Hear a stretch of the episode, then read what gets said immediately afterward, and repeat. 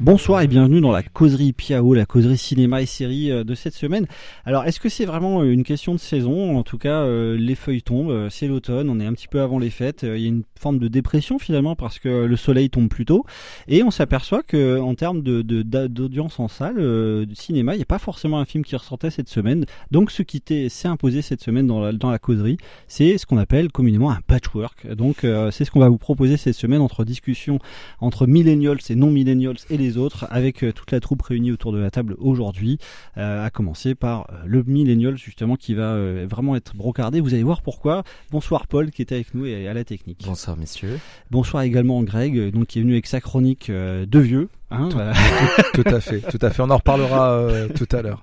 Et puis euh, Julien qui était avec nous et qui nous a sélectionné des, un film très très propre justement, pop pardon et propre. Euh, on verra, c'est un autre débat parce que comme on vous le disait cette semaine. bonsoir Julien, pardon. Bonjour. Apparemment j'ai plus de droit de parler donc. je l'ai sanctionné à la chinoise là, c'était absolument scandaleux. et on voulait des trucs à se à se venger. J'ai l'impression que ouais c'est ça. J'ai présent. C'est la dernière fois que je présente. Hein. Ça c'est sûr. Oui parce que alors non non non mais c'est vrai que pour la petite histoire la dernière fois j'étais au téléphone, mais c'est vrai que c'était intéressant en tout cas de, pouvoir assurer ce, son-là. D'ailleurs, on avait beaucoup apprécié de le faire sur un film qu'on aime bien, qui faisait parler. Et là, cette semaine, c'est justement une déclaration qui fait parler, qui va être un peu le fil rouge euh, de notre émission. Euh, figurez-vous qu'un cinéaste qu'on connaît sous le nom de Ridley Scott, euh, relativement connu, 83 ans, a eu cette déclaration qui nous a interpellé cette semaine, où il a brocardé l'échec de son film, alors pas House of Gucci qui est sorti en salle cette semaine, mais le précédent, le dernier duel. Il a dit, je pense que nous avons aujourd'hui un public qui a été élevé, je cite, avec ses putain de téléphone portable. Les millennials ne veulent pas qu'on leur apprenne quoi que ce soit, à moins qu'on leur dise sur un téléphone portable. Pourquoi a-t-il dit cela? De manière un petit peu évidemment grossière et directe Parce qu'il voulait justifier l'échec de son dernier film, donc euh, avant-dernier, le dernier duel, qui avait pourtant une très bonne réception critique, en brocardant cette nouvelle génération de millennials, donc ceux qui n'ont jamais connu un monde sans Internet, euh, à l'image de Paul, hein, qui est en notre compagnie, et euh, sur lequel on avait une petite discussion à ce sujet juste avant de commencer l'émission. Alors qu'est-ce que tu penses de, de ce rapport là parce que là on a un cinéaste de 83 ans, nous autour de la table, euh, bon bah moi j'ai 35 ans mais les gars ont un peu plus de 45 évidemment. Ah bon? Mais c'est vrai que ce qu'on disait c'est que c'est typiquement une pratique générationnelle du cinéma et un, vieux Ridley Scott qui comprend plus le, forcément le rapport qu'on a à un écran aujourd'hui. Toi tu nous disais quand on parlait de cette déclaration pour lancer l'émission, tu nous disais mais ouais mais euh, le fait de regarder un, film sur un téléphone portable, c'est un peu c'est un peu méchant comme sans, déconner, sans déconner, je t'imite hyper bien. tu disais qu'en fait le, le fait de regarder un film sur un écran, c'est euh, déjà quelque chose d'important dans le rapport avec un film et qu'il faut pas forcément regarder en salle. C'est ça. Non, déjà, déjà, je trouve ça méchant de la part de Ridley Scott. Oui, c'est vrai. Peu trop facile en fait. Et puis, en vrai, on peut le comprendre pour un mec euh, qui a 83 ans, euh, il vit plus forcément avec son temps, donc voilà. Mais comme tu disais, Romaric, en fait, pour les millennials, comme on nous appelle, c'est beau ça. ouais, je le fais bien. Et bah, le fait de critiquer le fait qu'on regarde sur nos téléphones portables, euh, bah, en fait, faut plutôt le regarder quand même sous, un bon oeil parce que, euh, alors oui, on, on voit pas avec un téléphone portable toute la beauté du cinéma, toutes les lumières parce que euh, qui ont été faites, tout le canage, etc. Euh, même avec le son, parce que voilà, on le regarde avec nos AirPods, enfin, on l'écoute avec nos AirPods. Regarder avec des AirPods, c'est quand même un peu plus compliqué. mais mais c'est quand même une porte à la découverte du cinéma. Moi, mm. je sais et j'en avais parlé la semaine dernière sur ma découverte du cinéma et, le commencement euh, de ma culture cinématographique. J'ai réussi à le dire cette fois-ci. Et bah euh, j'ai commencé en regardant, alors un peu sur mon tel, mais euh, parce que j'avais pas Netflix aussi, mais en streaming, tu vois, mhm. avec euh, en allant sur des sites de streaming très très légal, euh, où je regardais des trucs avec une qualité dégueulasse, oui. euh, où c'était même parfois des gars qui filmaient comme vous, avec, mais on en reparlera tout à l'heure, avec Gucci, oui. voilà, avec des gars qui filmaient un écran des salles de cinéma, donc avec une qualité pitoyable mais c'est aussi un moyen euh, bah, de découvrir le cinéma et de faire son premier pas dedans. Et je trouve ça un peu dommage de voilà de critiquer là-dessus. Avec la programmation qu'on a choisie cette semaine, c'est vrai que ça, ça matchait bien en fait cette déclaration là, ça, ça, se coordonne bien parce que là on va on va en parler évidemment avec on va, voilà on va en parler avec euh, Greg et Julien. Euh, en gros la, question centrale là-dedans c'est est-ce que quand on regarde un film sur un téléphone portable c'est toujours un cinéma? En, gros le rapport euh, qu'on attend entre spectateur et, et film alors évidemment on va dire à l'ancienne mais qui se pratique toujours autant on voit qu'il y a quelque chose de très générationnel et ça va être, ça va vraiment matcher avec un Venom dont tu vas nous parler Julien. Et... On va en parler deux minutes parce que très honnêtement, il y a, on a quand même mieux à faire. Mais c'est à l'image de ces films-là finalement qui se consomment euh, de manière beaucoup plus, euh, je dirais, euh, immédiate que, que par le passé finalement. Ah, après, je pense que... oh, pardon, Greg. Excuse-moi. Dans la, c'est vachement, c'est, moi je trouve ça terrible de, de dire il y a une façon de regarder le cinéma et il y a une façon de ne pas le regarder où euh, il y a une façon d'écouter la musique. Non, la vraie musique, elle est sur vinyle et euh, voilà. En fait, c'est euh, une façon de regarder le cinéma et c'est une façon. On pourra jamais enlever à un, à, un, moins de 20 ans que bah, s'il s'intéresse déjà à savoir euh, quel film il a envie de regarder, pourquoi il le regarde, et peu importe la façon qu'il a de regarder. s'intéresse à lui, le mec il a 83 ans, enfin il pourrait être quand même content que des gamins, des milléniaux, ça intéresse un mec qui fait du cinéma à 83 piges, tu vois.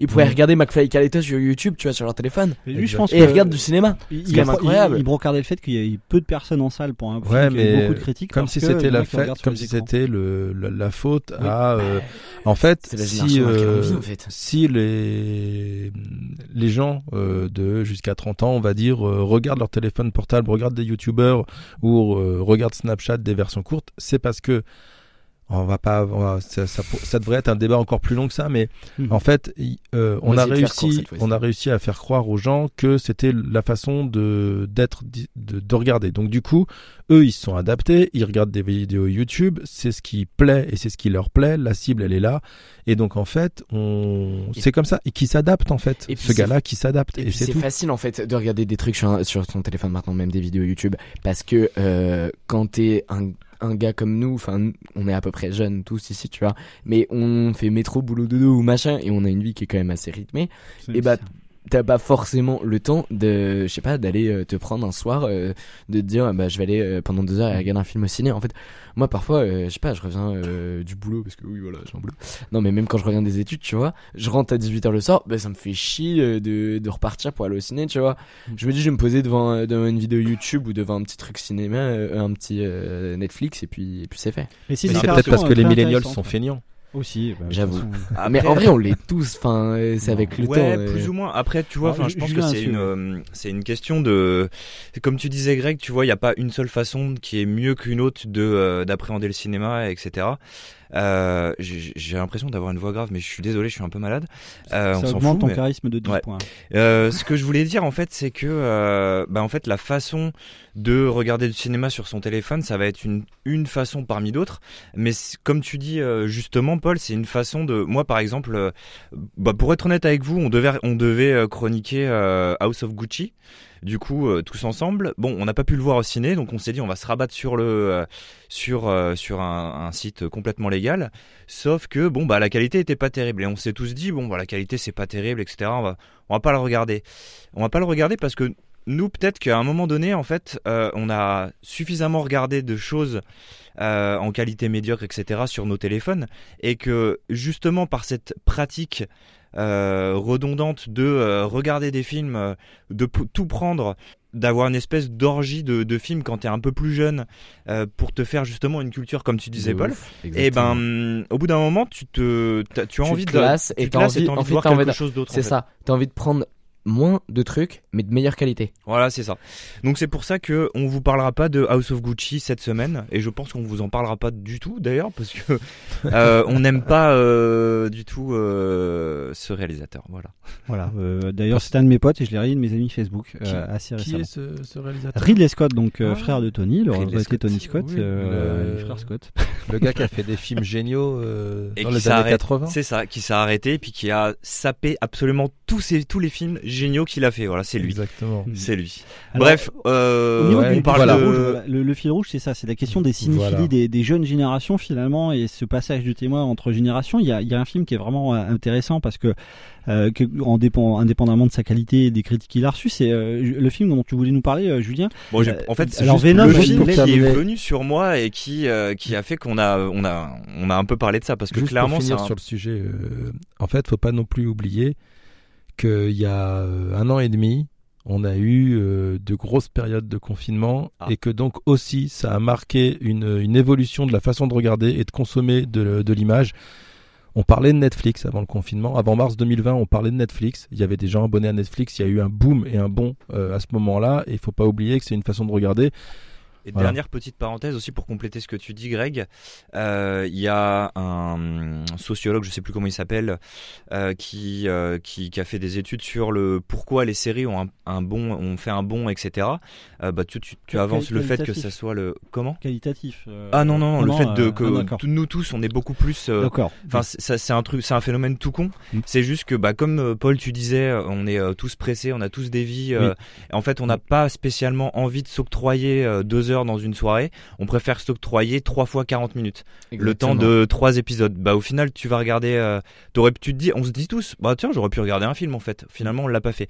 C'est le fait que bah euh, on est dans une ère où euh, l'instantanéité, et je pense que les réseaux sociaux jouent un rôle important là-dedans, euh, le fait de justement toujours être abreuvé de petits contenus, de devoir avoir une liste de plein de films à regarder, plein de, plein de, plein de séries, etc. Et eh ben ça y joue, et, et, voilà, c'est pour ça qu'on on se, on se tourne un peu plus sur les formats courts et a fortiori sur bah, des technologies qui permettent de regarder plus facilement des formats courts, donc les téléphones, etc. Et puis si tu te rends. Au suivant Ok, merci. Je vais le placer là. il, était incroyable. bien. Merci, Allez, Julien, on enchaîne. C'est toujours du bien de se, se, faire attaquer par Jacques Brel. Alors, au, cœur finalement de, de, ce débat-là qui va nous, euh, nous, embarquer en fil rouge, c'est évidemment euh, bah, les, les, films qui sont emblématiques finalement de cette nouvelle pratique, à savoir des films qui vont être de plus en plus pop, euh, qui vont ne pas forcément avoir une, une, qui vont pas forcément hanter vos esprits sur du long terme. Et c'est vrai que là-dessus, Venom, le deuxième épisode, Let There Be Carnage, le premier vous l'avez pu le voir dimanche dernier sur TF1 si vous étiez curieux ou si vous l'aviez vu en salle, est assez symptomatique de ce qu'on était en train de dire, c'est-à-dire que c'est un film pop qui euh, se moque totalement de, d'être consommé sur le vif et de pas forcément à, mm.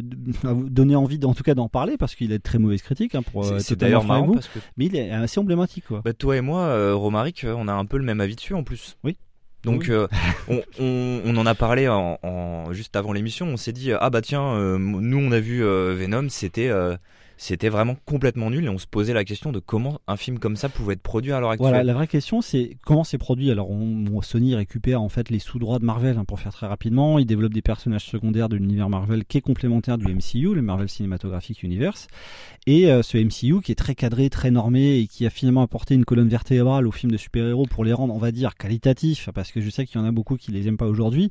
À côté, euh, ce qu'a fait euh, produit Sony avec Venom paraît vraiment quand même très très faible. Les effets sont pas beaux clairement, et pourtant ça fonctionne très très bien. Construction de, bah après c'est vrai que enfin, ça fonctionne en salle, 800 hein, millions de oui, bah oui, bien sûr. pour le premier par exemple. Et ça serait très mal venu de notre part de cracher dans la soupe étant donné mm. qu'on l'a vu tous les deux. Voilà. Donc bon, on l'a pas vu en salle, bref. Mais en même temps, il est, fascinant parce qu'on se dit, euh, là typiquement, on, est dans un nœud générationnel. Nous, on l'aime pas, on le trouve pas beau, et mm. pourtant, il fonctionne. Il obéit à des codes de narration, de rythme et euh, finalement de consommation d'une certaine forme de consommation de cinéma qui n'est plus du tout celle euh, qu'on connaissait et à l'image de ce que disait Ridley Scott, que nous-mêmes ne comprenons pas alors qu'on n'a pas forcément besoin d'avoir 80 ans, quoi. Et sans, sans vouloir niveler les, les, les façons de consommer le cinéma, moi je me suis dit punaise, en fait, ça aurait été le film qui m'aurait trop plu quand j'avais 12 ans. Mais ça veut pas dire que, euh, que quand, quand j'avais 12 ans, euh, je, je, je, je, regardais de la merde. Euh, au contraire, il y a des choses qui m'ont marqué quand j'ai quand j'avais 12 ans. Quand j'avais 12 ans, je suis allé voir, je suis allé voir le premier Spider-Man de Sam Raimi. Euh, avec Tommy ah Maguire qui est quand même pas le meilleur acteur du monde. Hein. Non mais là, ça, ça euh, le premier Spider-Man à côté de Venom, c'est du Cassavetes là. Hein. Bah, bah, même de toute façon, enfin, je pense que le Sam enfin les, les, trois films de Sam Raimi, euh, ils méritent un Oscar à, à côté de notamment tout, peut rappeler que, tout ce qui a été fait chez les Marvel. Le, tout premier Spider-Man, on peut rappeler pour le contexte, l'histoire, c'est le premier film qui, dont l'action se déroule à New York juste après les attentats du 11 septembre. Donc c'est un film qui avait été vraiment très important euh, pour les Américains et en priori, à priorité Spider-Man qui a toujours été le héros new-yorkais par excellence. Voilà, c'est ça en plus. Enfin, il y a plusieurs degrés de lecture. Tu vas avoir le gamin qui va regarder ça et puis qui va avoir bah, Spider-Man qui, enfin, tout le côté euh, mythologique de Spider-Man qui va nous faire kiffer quand on est, euh, que ça soit, que ça soit un gamin de 12 ans ou que ça soit un mec de 40-50 ans. Je le regardais avec mon père, on adorait ça. Euh, par contre, il y a plusieurs niveaux de lecture dans les, dans les films qui sont un peu plus travaillés.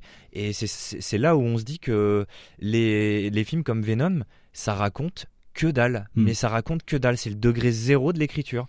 Après, c'est le genre de film popcorn qui, qui m'attire parce que je me dis bah tiens ouais j'aime bien quand même la mythologie de Venom. J'aime bien. Euh, Alors pour une non-initiation, on peut rappeler que Venom c'est un virus en gros qui prend la forme, euh, qui, qui, a besoin d'un autre, d'un virus extraterrestre, qui a besoin d'un autre en fait, qui envahit un corps et qui a l'apparence d'un Spider-Man noir en fait, hein, le côté obscur de, de Spider-Man. Ce qui est super intéressant euh, dans ce que tu dis, c'est que si j'avais eu 12 ans, j'aurais sûrement kiffé le film, etc. Ça veut dire aussi que quand on a, quand on s'adresse à un public, euh, quand on dit euh, bah ouais les millennials euh, c'est gros connards qui font que qui font que mon film marche, que, que, mon film marche pas. Ça c'était pour les millennials. Mais là j'étais en train de te défendre on a pas de chance on a le ah, seul, on a le seul millennials qui connaît Jacques et en fait ça veut dire que le ça veut dire qu'on qu'on peut très bien évoluer et qu'on se forge sa culture tout au, tout, tout au long de sa vie. On, on peut pas demander à des gens de 12, 15, 18 ans euh, de connaître euh, par cœur chaque page de la critique de la raison pure. Euh, on peut pas demander euh, la, la, semaine dernière là quand je, je parlais euh, de toutes les références dans Inception. Euh, mais oui, mais sauf que moi j'ai 48 ans, je travaille avec des enfants, j'ai été prof, etc. Et donc bah, je me suis forgé ma culture et du coup on peut pas demander tout ça. Et donc du coup bah oui on a, ça fait 27 fois que j'ai dit, je dis du coup en 30 secondes. Et du coup, le, le gars, c'est, enfin, quand on fait un film comme ça, on sait à quelle cible on s'intéresse, comme quand on fait un film de Noël, comme quand on fait un film grand public, on sait à C'est un film qui est très bien marketé. voilà. Et donc, du coup, à, la fin, ça marche. Effectivement, dedans, il y a rien. Effectivement, ça, ça paraît euh, le degré de zéro, mais le degré de zéro de quoi en fait? Le degré de zéro du, du de l'écriture du ciné, c'est, je, je, vais le placer maintenant. je regarde toutes les semaines euh, Bienvenue chez les Ch'tis parce que c'est une sombre merde, mais je suis qui euh, pour dire ça en fait? C'est ça a plu à 20 millions de personnes. Moi, je suis tout seul à dire 22. Moi, je suis tout seul à dire le truc me fait pas rire, c'est nul. Et j'ai toujours pas trouvé les 44 millions autres, mais ils ont dû le regarder à la télé. Et donc en fait, voilà, on a on a tous notre avis les euh, goûts et les couleurs. Ouais, c'est ça. Souvent, on après, se rejoint. Ça, ça, peut se défendre aussi par des arguments euh, théoriques. Euh, mais mais mais l'art l'art appartient à son créateur. Et donc, si je dis à quelqu'un que le il vient de peindre une feuille, un arbre, et que l'arbre il l'a mis violet, qui je suis pour lui dire non, un arbre c'est un vert. Sinon, les horloges elles sont pas molles et les personnages on les dessine pas de côté et on enlève Dali et Picasso. C'est beau. Et, c'est vrai que là, pour le, pour le coup, ce qui est très intéressant, bon, vous voyez que Venom, on, digresse énormément parce que en soi, le, le, film euh, est, assez symptomatique d'une période où on a toujours eu des films comme ça hein, qui étaient. Et puis parce qu'on n'a pas préparé l'émission aussi. ça, ça, ça c'est un détail. Euh, les, gens le savent. Mais c'était important de l'aborder de cette manière-là parce que bon, bah, évidemment, on va pas critiquer un film euh, qui a déjà été multiples fois, de, de, multiples fois critiqué, mais qui pourtant fonctionne en salle. Il y a, il fait des entrées. Donc de manière très cynique, on a un studio qui va produire la suite. Encore une fois, et c'est euh, également quelque chose qui nous ramenait à la, déclaration de, Ridley Scott. Mais il y a d'autres éléments, en tout cas, dans cette semaine, qui nous permettaient d'illustrer euh, directement ce, ce débat-là, c'est par exemple le fait de parler de la génération YouTube. Euh, quand on a on, abordait cet angle-là et ce fil rouge, euh, bah, tout de suite on se disait tiens, bah, il y a des YouTubeurs aujourd'hui qui sont très créatifs sur cette plateforme, qui elle s'est également très décriée pour son côté un peu puritain, hein, à l'image de Facebook, qui, qui va un petit peu lisser énormément de scripts et, d'idées originales, mais malgré tout il y a de la créativité sur YouTube.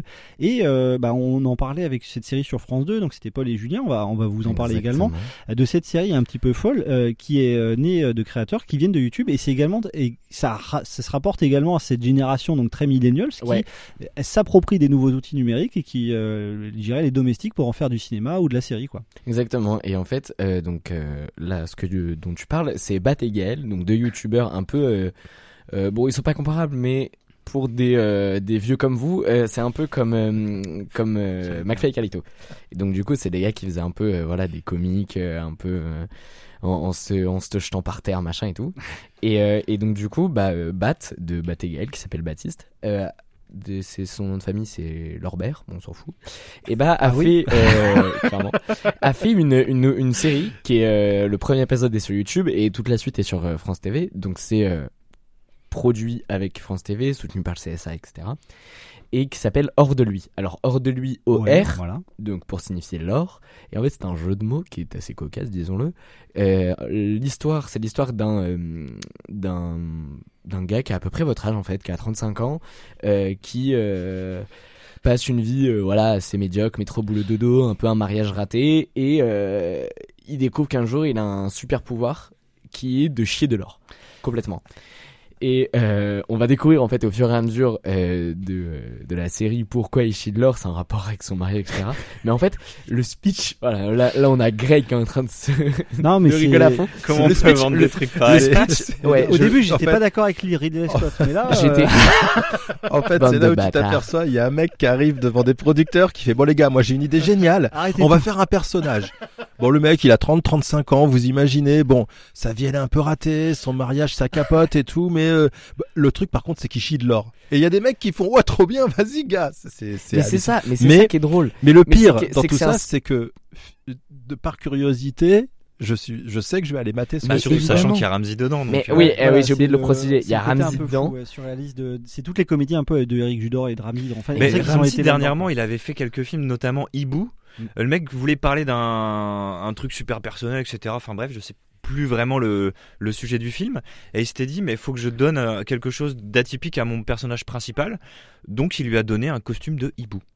Voilà. C'est bah, Démerde-toi avec ça. C'est surréalisme à la Quentin Dupieux. On sait très bien que Ramsey, ils ont, ils ont, et, et je trouve ça super intéressant de voir l'évolution d'un mec pareil en fait. Exactement, parce que là, pour le coup, pour rester sur euh, cette idée de, de, de la génération YouTube, euh, Dupieux, c'est peut-être un des cinéastes les plus emblématiques également de cette Mais de ouf, il a fait un film avec Paul Show, tu vois. Et, et, et, pour des YouTubeurs comme ça, par exemple, pour, pour Bat, d'avoir euh, un acteur comme Ramsey qui joue dans ta série, hmm. c'est quand même, là, tu te dis, ok, bah, euh, bah on a une place en fait là-dedans dans ce game-là. Après, tu vois, il y a quand même pas mal d'acteurs. Bah ils ont fait des trucs avec euh, et Calito euh, qui étaient venus pour des vidéos. Mais là, on est vraiment sur un contenu qui est un peu plus pro entre guillemets. Mhm. Ouais, bah institutionnel également. Exactement. sur France 2 comme on le disait. Donc là, on est vraiment sur la. Et pour revenir à ça, bah en fait, c'est quand même beau de se rendre compte que euh, bah pour des youtubeurs, ils arrivent quand même à faire un truc qui est quali. Et, euh, et alors, je sais pas si ça marche beaucoup ou pas parce que j'entends pas beaucoup, je vois pas trop de gens en parler mais euh, mais de se dire que euh, bah en plus c'est des gars qui ont fait le Golden Moustache avant tu vois.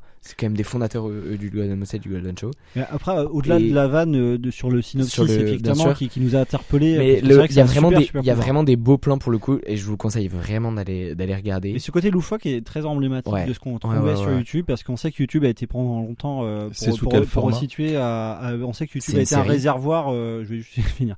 A été un réservoir de créativité pendant le confinement et tout le reste et, euh, ah bah non, bah les gars, euh, bah vas-y enchaîne. non, vas-y enchaîne. énorme, énorme ce qui vient de se passer. Oh là là, c'est oui, on est euh, en Corée du Nord. Ah non, bah là c'est encore pire. Euh, non, bah écoute, euh, c'était quoi après? Euh, Suprême. Ok, bah ah oui. on va avec Suprême alors. Qu'est-ce que vous pensez de ces banlieues qui prennent feu au moment même où vous sortez votre premier disque? Faut arrêter de tout confondre, les gars. Nous, on fait du rap. On prend des micros, on prend pas des flingues. Que peut espérer? Un être jeune qui vit dans un immeuble laid, avec une société qui détourne le regard La prochaine fois, je me ferai tatouer un drapeau bleu, blanc, rouge sur le cul, histoire de faire gagner du temps à tout le monde.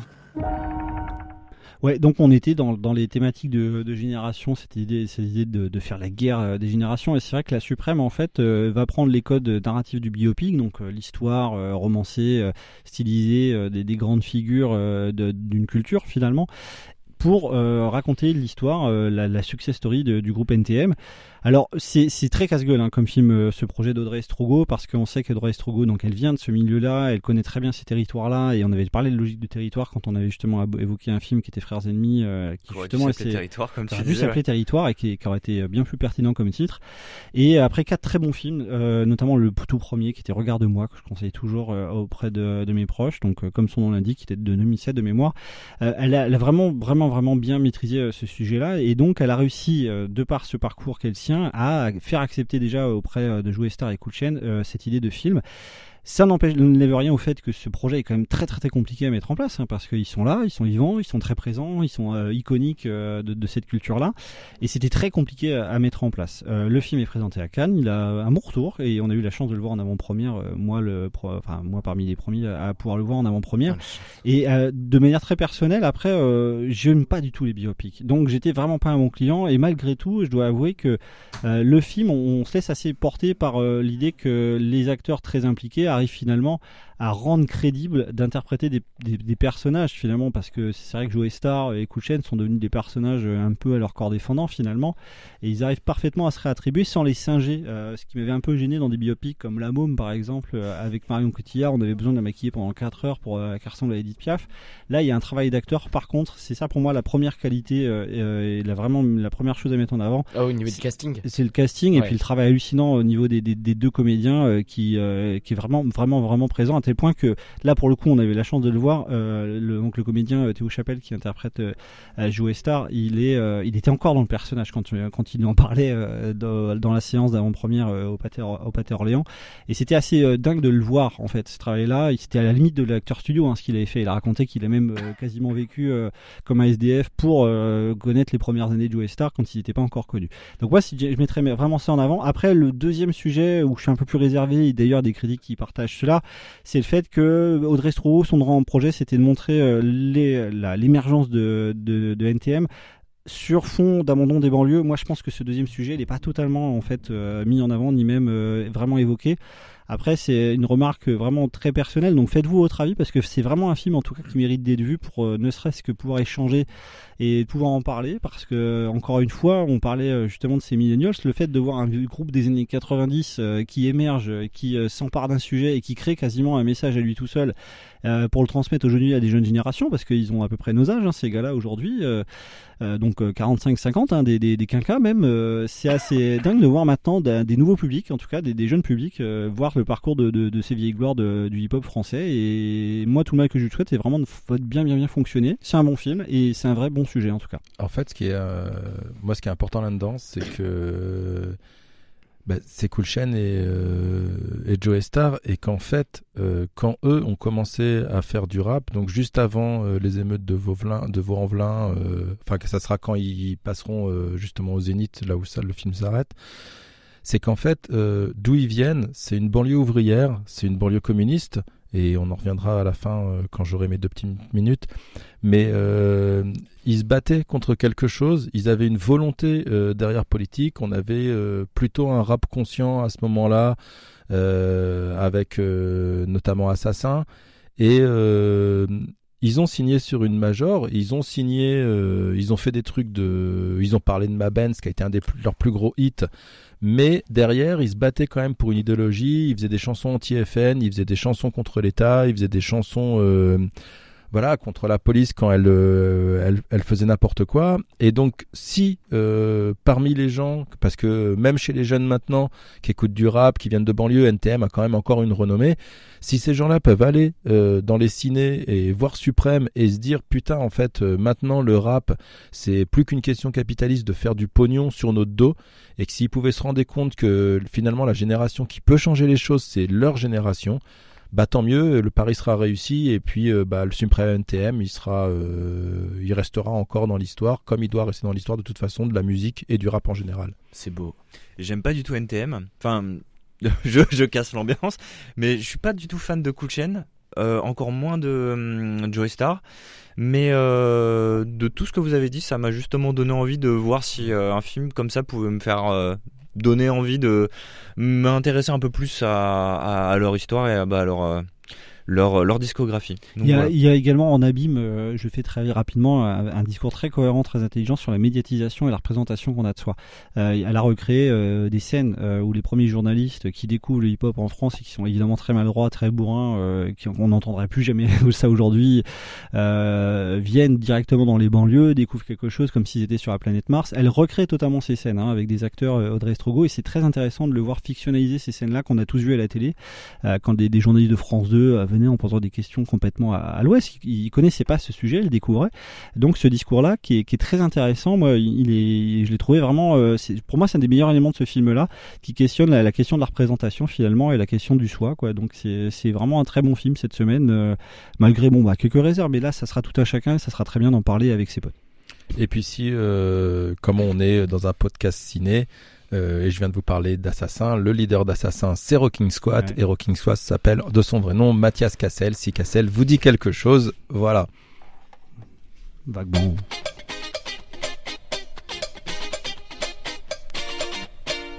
Docteur Death? Pardon. Voilà, bah. bon, voilà, c'est l'heure de la chronique de Greg. Eh, je me, je me, je m'auto-annonce, c'est, c'est, c'est sûr, c'est cool. Non, bon, bref. Voilà, D'habitude, en fait, euh, j'ai envie de rire avec vous euh, ou tout seul, hein, ça dépend euh, des moments. J'ai envie de parler et ça dure quelques minutes cette chronique. D'ailleurs, j'aurais pu vous parler, savoir si Payette est un bon acteur ou si le spectateur est un sombre con. Mais aujourd'hui, en fait, j'ai pas du tout envie de rire. J'ai peut-être pas envie de trop parler aussi parce que les mots, ils sont là, ils sont nombreux, trop nombreux et il n'y a pas assez de place dans la bouche pour tous les contenir.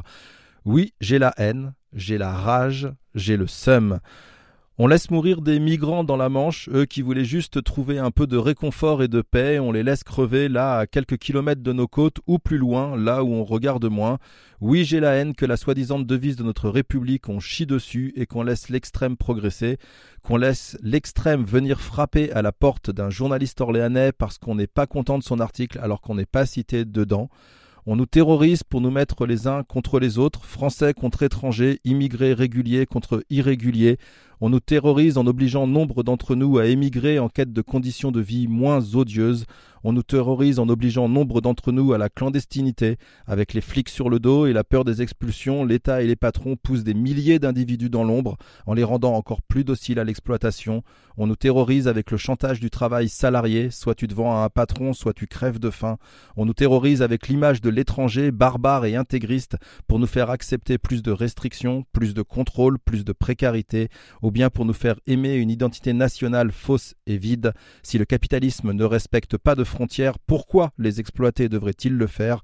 On nous terrorise avec les flics dans les quartiers, avec les rafles policières. La criminalité, c'est sûrement le prétexte. La véritable objectif, c'est de faire baisser la tête à tous. On nous terrorise avec la prison ou les expulsions, les camps de rétention. Plus les pauvres se haïssent, plus les riches s'engraissent. On nous terrorise en nous faisant croire que les terroristes sont ceux qui luttent contre l'État et les patrons, et non pas ceux qui bombardent des populations entières, colonisent les territoires en rasant les maisons avec les bulldozers. Il est temps que la peur change de camp il est temps que la haine entre les races, on passe à la solidarité de classe, à la guerre des exploités contre les exploiteurs. Il est temps de se lever et de se mettre en marche, en vrai. Allez, salut.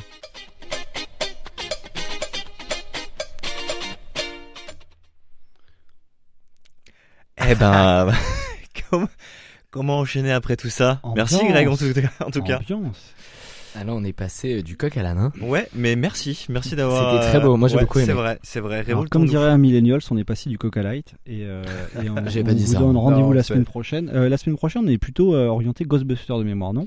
Ah oui, ça je suis pas sûr par contre. Non, ah, je suis pas sûr. Après avoir chassé des millennials, vous n'avez pas chassé des fantômes? Alors vous, vous, découvrirez ça sur, ouais, sur la page Facebook. Non, peut-être, peut-être que, peut-être que pas. Moi, je serais pas là, je suis désolé. Je retourne à Paris. Oh. Donc vous pourrez pas cracher sur les euh, Enfin, vous pouvez cracher dessus, mais je pourrais pas vous défendre les mini news qui nous écoutent. Enfin, je pense pas qu'il y ait des mini news qui écoutent ça. En tout cas, on vous remercie. On remercie Paul à la technique et à l'intervention et pour tout ce qu'il dit. Merci Paul. Mais merci à vous les gars de m'avoir invité. Merci Julien. Merci Greg. Merci, merci Romaric. Merci à vous. Et puis à bientôt. Salut à tous. Thank you.